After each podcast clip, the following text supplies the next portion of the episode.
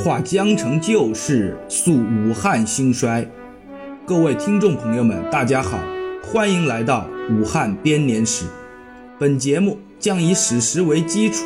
人物、年代为脉络，从人文、经济、政治等角度为您展现武汉这一英雄城市的历史兴衰。不一样的趣味历史，鲜为人知的江城往事，尽在武汉编年史。张之洞办铁厂因何出糗？锐意改革路在何方？他对这座城市又有哪些深远的影响？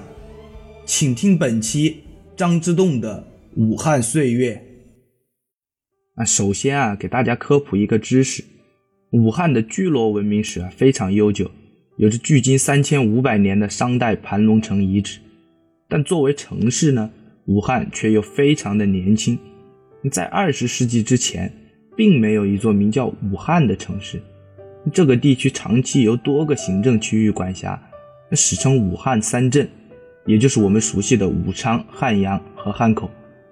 而后来促成三镇合一，形成武汉，有一个人在其中起到了至关重要的作用，这个人就是提到武汉就不得不说的张之洞。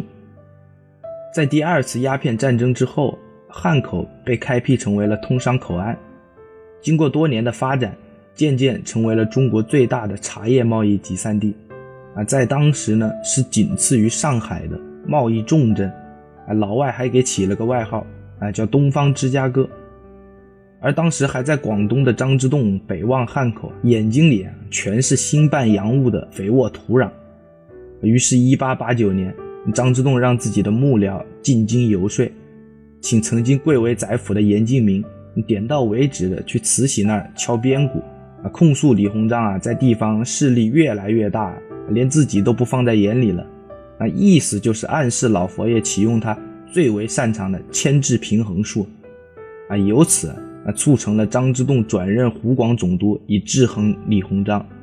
而此后呢，张之洞便为武汉打开了崭新的一页。很多人都认为张之洞啊是个眼高手低的无能之辈，但我认为啊，评价历史人物或者历史事件要结合时代的局限性，后人的眼光呢也更应该聚焦于对后世的影响。张之洞的所作所为啊更多的是功或许不在当代，但利却在千秋。就拿汉阳铁厂这件事来举例吧，张之洞上任后的第一件大事就是成立汉阳铁厂。他的心思很简单，要让朝堂上下看到他锐意改革兴办洋务的决心。于是乎，一座当时亚洲最大的炼钢厂拔地而起，西方人称之为中国觉醒的标志，但很可惜没觉醒了。由于张之洞对工商业体系的肤浅认知，以及天朝上国的思想作祟，汉阳铁厂几乎是建立之初就走向了破产。张之洞致电驻英公使薛福成，让他购置炼钢机炉。薛福成呢就找到了英国的迪塞特工厂，英国工厂的人呢就提出了一系列的问题，嗯，比如说你是要碱性的机炉还是要酸性的机炉啊？你煤铁产地在哪儿啊？品质又怎么样啊？啊，问了一大堆张之洞听也听不懂的问题。啊，但张之洞嘛，啊，本着晚清政府人傻钱多素来的呃行为方式，啊，大笔一挥回电反问，啊，以中国之大何所不有？啊，然后强调，啊，他要最大最好的机炉。英国佬没办法，只能从命。结果汉阳铁厂啊，机炉设在汉阳，铁呢用大冶的，煤用马鞍山的。那马鞍山的煤啊，灰又太重，不能炼焦。那没办法，又从德国买了好几千吨的焦炭，一直到光绪二十二年，花了五百六十万两银子，一斤钢都没炼出来。后来改用江西萍乡的煤啊，制成的钢啊又太脆。哎，张之洞这才知道啊，他购买的机炉啊。那是酸性的啊，不能去磷，啊，钢含磷太多啊，就容易裂开，啊，于是又向日本借款了三百万元，将原来的机炉改用碱性配置，啊，这才制出了优质的马丁钢。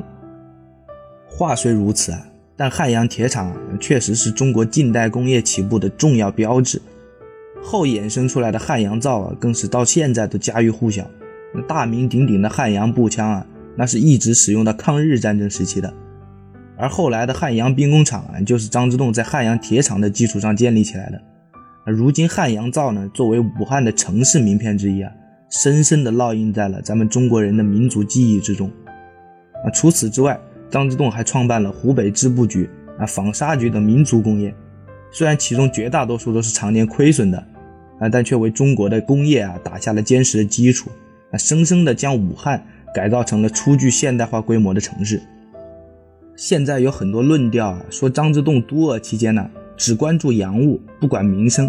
啊，这样肤浅的言论啊，其实是很好反驳的，啊，因为汉口的张公堤啊，就屹立在那儿啊，你自己看呢，对吧？那是一九零四年啊，来汉已经五年的张之洞啊，在修好了武昌的南北两条长堤之后啊，决定修建汉口的后湖长堤。那个时候的汉口啊，始终受后湖水患的威胁，汉口堡之外的土地啊，那是夏天汛期来时白浪滔天，冬季水退之后啊，又是泥泞没尽，那汉口人都十分头疼的。那张之洞为此呢，专门设立了工程处，亲临指挥，现场督办。啊，并且他认为啊，这个堤防工程啊事关重大，坚持湖北自行筹办，拒绝了德国领事馆的承包申请。啊，修建过程中啊，绝对不许洋人参与，找来了在国外留过学的中国工程师负责工程，号召本地商人捐款，还征调了军队来协助，又去掉了清政府繁杂的公务程序，力求迅速建成。堤坝建成以后啊，下游啊圈出了大片的田地。汉口的面积也因此扩大了数十倍啊！它将汉口真正变成了一个大汉口。人们后来为了纪念张之洞啊，在堤边修过一座张公祠啊，将长堤又命名为张公堤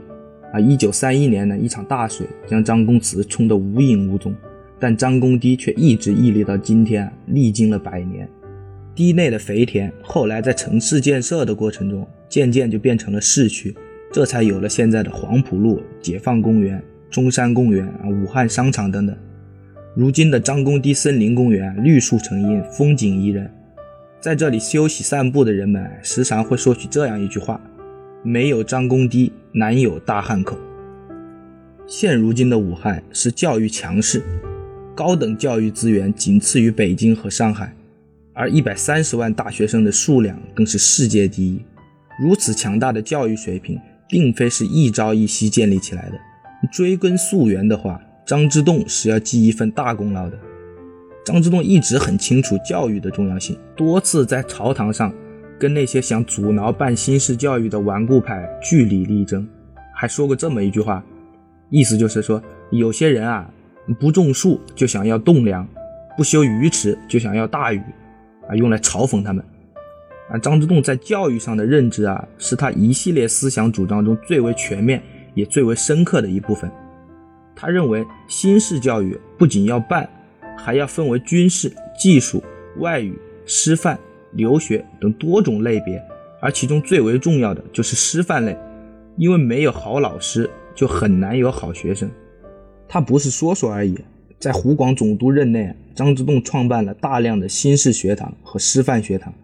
派遣了大批的学生赴国外留学，而这些学堂的成立也深刻影响到了现在的武汉教育。张之洞创办的自强学堂就是今武汉大学的前身，农务学堂是今华中农业大学的前身，湖北工艺学堂是武汉科技大学的前身。可以说，武汉高等教育的发达是有坚实的历史基础的。而至于练新军嘛，其实在某种程度上来说啊，和办教育也是紧密联系的。张之洞所办的新式学堂中的留学生啊，多半都成为了后来革命党的骨干，领导着他的新军在武昌起义，成为了压死封建王朝的最后一根稻草。张之洞种豆得瓜，不经意间为武汉烙上了英雄城市的印记。辛亥革命的领导者之一黄兴，是张之洞创办的两湖书院走出去的学生，可以算作是张之洞的门生。在日本演讲时啊，黄兴笑称应该给张之洞铸一个百吨黄金的大勋章，以奖励他对革命做出的重大贡献。虽然言语之中啊不乏奚落啊，但确实是说出了一定的事实。一九零七年夏天，在张之洞出任湖广总督十九年后，奉旨进京，离开了武汉。这一年他已经七十一岁了。当初以壮年之身来汉赴任的张之洞，以一个风烛残年的老者告别了武汉，也告别了他一生中的辉煌。这十九年间，武汉在商业、工业、教育、金融、交通等多个方面取得了长足的发展，并且由于总督衙门在武昌，租界在汉口，民族工业在汉阳，使得三镇的联系愈发紧密，三镇合一也成为了趋势，而这些都成为了武汉城市早期现代化的一个重要标志。可以说，武汉成就了张之洞，张之洞也成就了武汉。在北京，张之洞的权力虽然更大，位也更高，但他却不可能再有所作为了。光绪皇帝和慈禧相继去世，宫廷内部斗争日益激烈，清王朝的统治风雨飘摇，张之洞满心的忧患，也满心的悲凉，却无能为力。两年后的夏天，他便撒手而去。在一个两年时间的到来，清王朝三百多年的江山也成为了历史，而终结他的第一枪就响在张之洞督扼的首府武昌。